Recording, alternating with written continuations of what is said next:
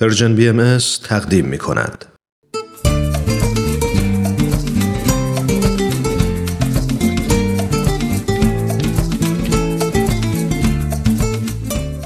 کاوشی در تعصب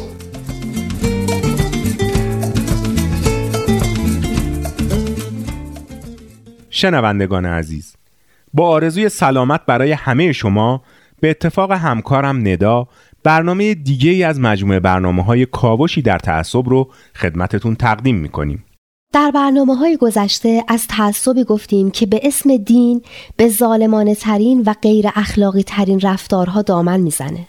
میشه گفت تعصب دینی ریشه دارترین، مخربترین و شایعترین نوع تعصب در کشور ماست. البته بهزاد خان نباید از تعصب و تبعیضی که بر علیه زنان وجود داره قافل شد.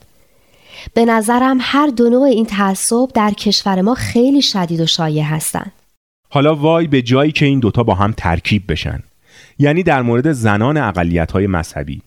اینا دیگه مجبورن بار تبعیض دوگانه ای رو هم به عنوان یه زن و هم به عنوان عضوی از یه اقلیت دینی تحمل کنن.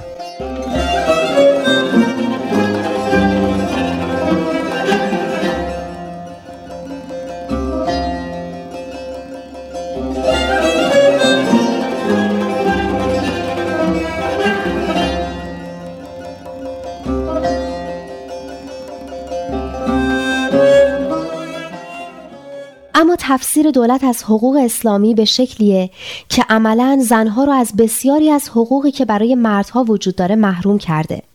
و این محرومیت بدون توجه به دین افراد و در مورد همه افراد جامعه اعمال میشه. بله دیگه زنان صرف نظر از اینکه از چه دینی باشن باید حجاب اسلامی رو در فضاهای عمومی رعایت کنن. و گرچه اجرای مقررات مربوط به پوشش اسلامی گاهی با نرمش همراهه اما خیلی از اوقات هم با شدت تمام اجرا میشه در کل احترام به آزادی مذهبی در سالهای اخیر در ایران سیر نزولی داشته و لحن دولت و اعمال اون کمابیش در مورد همه گروه های مذهبی غیر شیعه و به خصوص برای بهاییان، مسلمان های اهل تصوف، مسیحیان کلیسای بشارتی و اعضای جامعه کلیمی تهدیدآمیز بوده.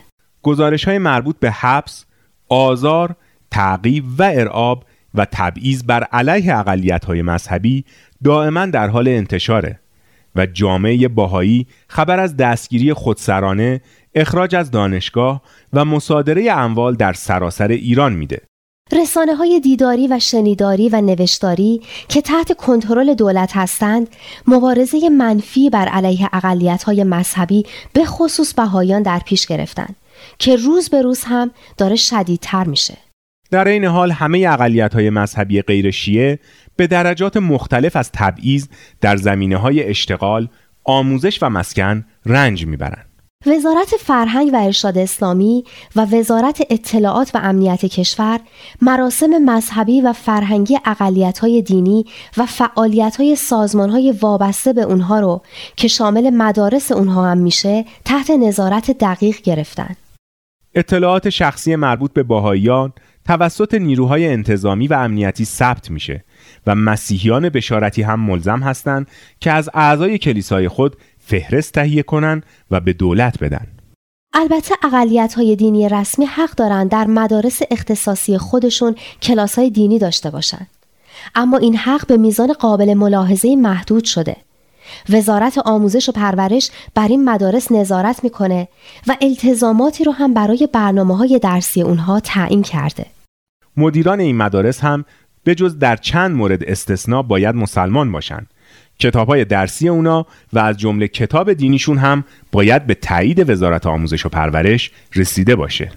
بهزاد خان میشه گفت این های علنی بر علیه های دینی در ایران طوری بوده که باعث اعتراض های مختلف بین المللی از مجامع مدافع حقوق بشر گرفته تا سازمان ملل متحد و اتحادیه اروپا شده. درسته. مجمع عمومی سازمان ملل متحد در تاریخ 18 دسامبر 2008 قطنامه ای رو در محکومیت وضعیت حقوق بشر در ایران صادر کرد و از رفتار تند دولت با اقلیت های دینی به شدت انتقاد کرد.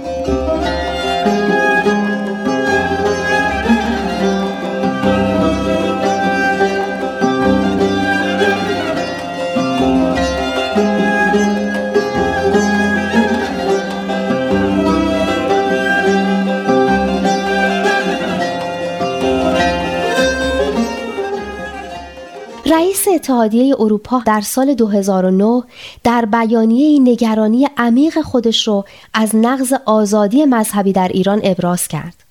اما نقض آزادی های مذهبی در مورد باهایان شدت و گسترش ویژه‌ای داره. دقیقاً محدودیت ها و موانع مختلفی که دولت درباره بهایان اعمال کرده باعث شده که اونها به شدت محدود بشن و آزادی عمل به فرائض دینی خودشون رو نداشته باشن. از طرف دیگه فشار اقتصادی بسیار سنگینی بر جامعه باهای ایران وارد میشه. از یه طرف اشتغال به خدمات دولتی براشون ممنوعه و از طرف دیگه دولت اشتغال باهایی ها به فهرست بلند بالایی از مشاغل آزاد رو هم ممنوع اعلام کرده. درسته صدور یا تمدید جواز کسب و کار برای بهایان در مشاغلی که ظاهرا ممنوعیتی برای اونها وجود نداره هم معمولا با مشکل روبرو میشه و به بحانه های مختلف از جمله اینکه چرا کارشون رو در ایام محرمه بهایی که کار برای بهایی ها حرامه تعطیل کردن مغازه ها و کسب و کارهای بهایی رو تعطیل می‌کنن.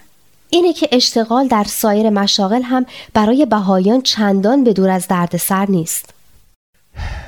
اما داستان تبعیض هایی که بر علیه اقلیت های مذهبی در کشور ما وجود داره داستان مفصلیه که بقیهش باشه برای برنامه آینده.